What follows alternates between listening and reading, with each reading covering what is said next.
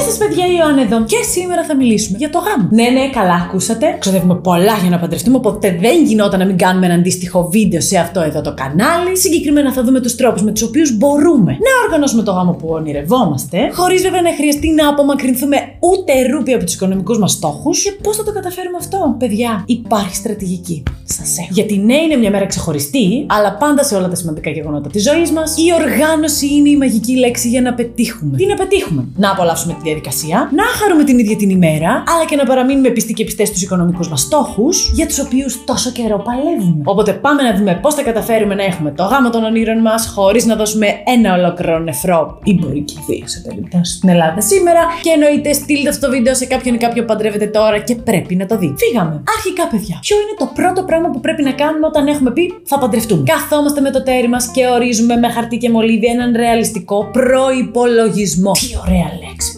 προπολογισμό. But. Δηλαδή, αρχικά είναι καλό να βάλουμε κάτω με τον ή τη σύντροφό μας τους μακροπρόθεσμους κοινούς πλέον οικονομικούς μας στόχους και ποιο είναι το ποσό που μπορούμε να διαθέσουμε ή που θέλουμε να διαθέσουμε για το γάμο μας με βάση αυτούς τους στόχους. Κάνοντας λοιπόν μάλιστα αυτή τη συζήτηση, θα έχουμε καταφέρει τα εξής. Πέρα από τα οικονομικά μόνο για το γάμο, θα έχουμε ξεκάθαρους στόχους στο μυαλό μας, θα έχουμε πλέον κοινούς οικονομικούς στόχους με το τέρι μας στο μυαλό μας και στο χαρτί, θα έχουμε ρεαλιστικές προσδοκίες για το γάμο μας και θα αποφύγουμε τυχόν διαφωνίες που μπορεί να προκύψουν στη συνέχεια. Τόσο για το γάμο όσο και για τη ζωή. Είναι πολύ σημαντικό να είμαστε σε σύγκληση στο θέμα οικονομικά παιδιά στα ζευγάρια. Πολύ σημαντικό. Και εννοείται είναι μεγάλο σημείο τριβής στα χρήματα, οπότε όσο πιο νωρίς αυτά τα πράγματα συγκλίνουν και ταιριάζουμε στα οικονομικά με το άλλο μας μισό, τόσο καλύτερα θα πάει αυτό το θέμα. Κάποιες ερωτήσεις που μπορούμε να θέσουμε για να μας βοηθήσουν στο συγκεκριμένο σημείο και θα πρέπει να απαντήσουμε τόσο εμείς όσο και το έτερο νήμιση είναι οι εξής. Θα πληρώσουμε όλο το γάμο εξ ολοκλήρου εμείς; Θα έχουμε οικονομική στήριξη από την οικογένειά μας; Εάν ναι, ποιο είναι το ποσό που χρειάζεται να μαζέψουμε για το γάμο συγκεκριμένα. Πόσο μπορεί να συνεισφέρει ο κάθε ένα και η κάθε μία από τα δύο διαφορετικά μέρη; Σε πόσο χρόνο θα τα έχουμε αυτά τα χρήματα αν δεν τα έχουμε ήδη; Αφού λοιπόν έχουμε απαντήσει σε αυτά τα ερωτήματα, θα είμαστε σε θέση να ορίσουμε ένα τελικό ποσό για το γάμο μας που θα αποτελέσει τη βάση του προπολογισμού μας και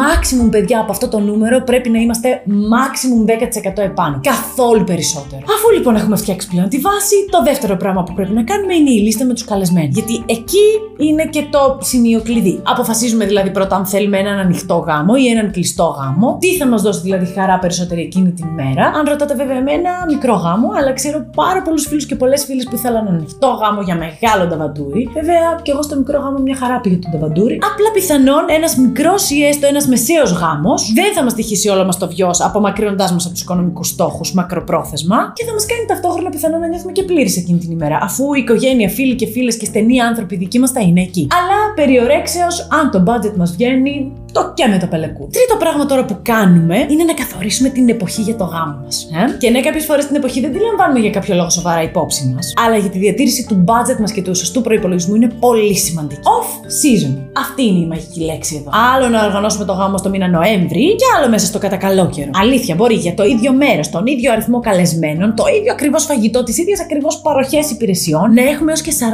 40% λιγότερα έξοδα, αν επιλέξουμε να κάνουμε το γάμο μας εκτός εποχής, όπως το φθινόπωρο ή το χειμώνα. Αντικειμενικά παίζει να υδρώσουμε και πολύ λιγότερο επίσης. Οπότε σκεφτείτε. Και αυτό αφορά και τις ημέρες, παιδιά. Ε. Δηλαδή, σοβαρά τώρα, τόσες μέρες έχει η εβδομάδα. Ντε και καλά, εμείς πρέπει να παντρευτούμε Σάββατο. Όχι. Μιλάμε για πολύ πολύ μεγαλύτερο κόστος. Σχεδόν και διπλάσιο. Γιατί και η Παρασκευή μια χαρά μερούλα είναι. Και η Πέμπτη. Ειδικά αν η διαφορά ανάμεσα στην Παρασκευή ή το Σάββατο είναι να γλιτώσουμε καμιά 5.000 ευρώ.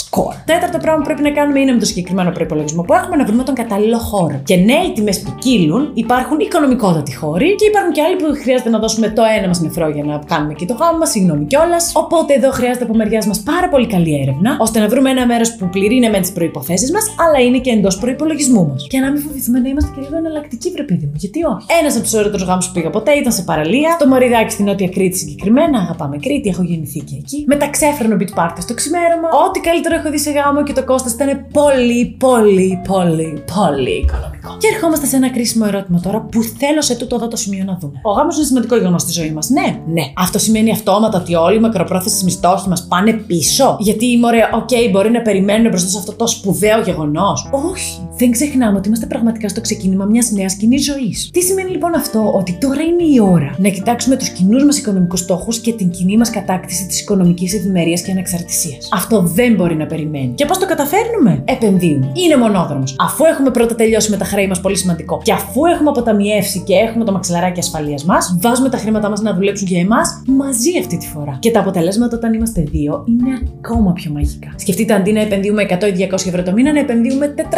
Συγκεκριμένα, εγώ προσωπικά έχω μια πολύ σταθερή επενδυτική στρατηγική. Επενδύω όσα περισσότερα χρήματα μπορώ κάθε μήνα όμως. Ποτέ δεν αφήνω μήνα να περάσει στο etfdgrw.eu. Συγκεκριμένα εδώ και κάποιο καιρό βάζω 1000 ευρώ τουλάχιστον το μήνα σε αυτό το συγκεκριμένο ETF. Όταν μπορώ και παραπάνω, εννοείται βάζω και παραπάνω γιατί ακολουθεί τις μεγαλύτερες αμερικανικές εταιρείες. Δίνει μέρισμα κάθε τρίμηνο 2,2% τον χρόνο. Κάθε τρίμηνο, παιδιά, δηλαδή, όσα περισσότερα έχω ETF, τόσα περισσότερα μερίσματα παίρνω. Με πληρώνει οι επενδύσεις μου από την πρώτη κιόλα μέρα και είναι και αφορολόγητο. Γιατί οι μετοχές φορολογούνται, αλλά οι ETF φορολογούνται. Το συγκεκριμένο είναι UCITS ETF, που σημαίνει ότι και τα χρήματα από μερίσματα που παίρνω και η υπεραξία, δηλαδή όσο ανεβαίνει το ETF σε αξία, πάνε τσέπη αφορολόγητα χωρίς να πληρώνω φράγκο στο ελληνικό κράτος νομιμότατα. Αρκετού φόρου πληρώνουμε. Αυτό εννοείται δεν είναι επενδυτική στρατηγική, είναι αυτό που κάνω εγώ και ταιριάζει στο δικό μου επενδυτικό ταξίδι και κάπως έτσι μπορούμε να οργανώσουμε το γάμο των ονείρων μας, έχοντας εξασφαλίσει ταυτόχρονα την μελλοντική οικονομική ανεξαρτησία μου. Αναμένω ερωτήσεις ή απορίε για το είδαμε σήμερα ή ιδέες για επόμενα βίντεο. Αυτά από εμένα σας φιλώ και τα λέμε αύριο.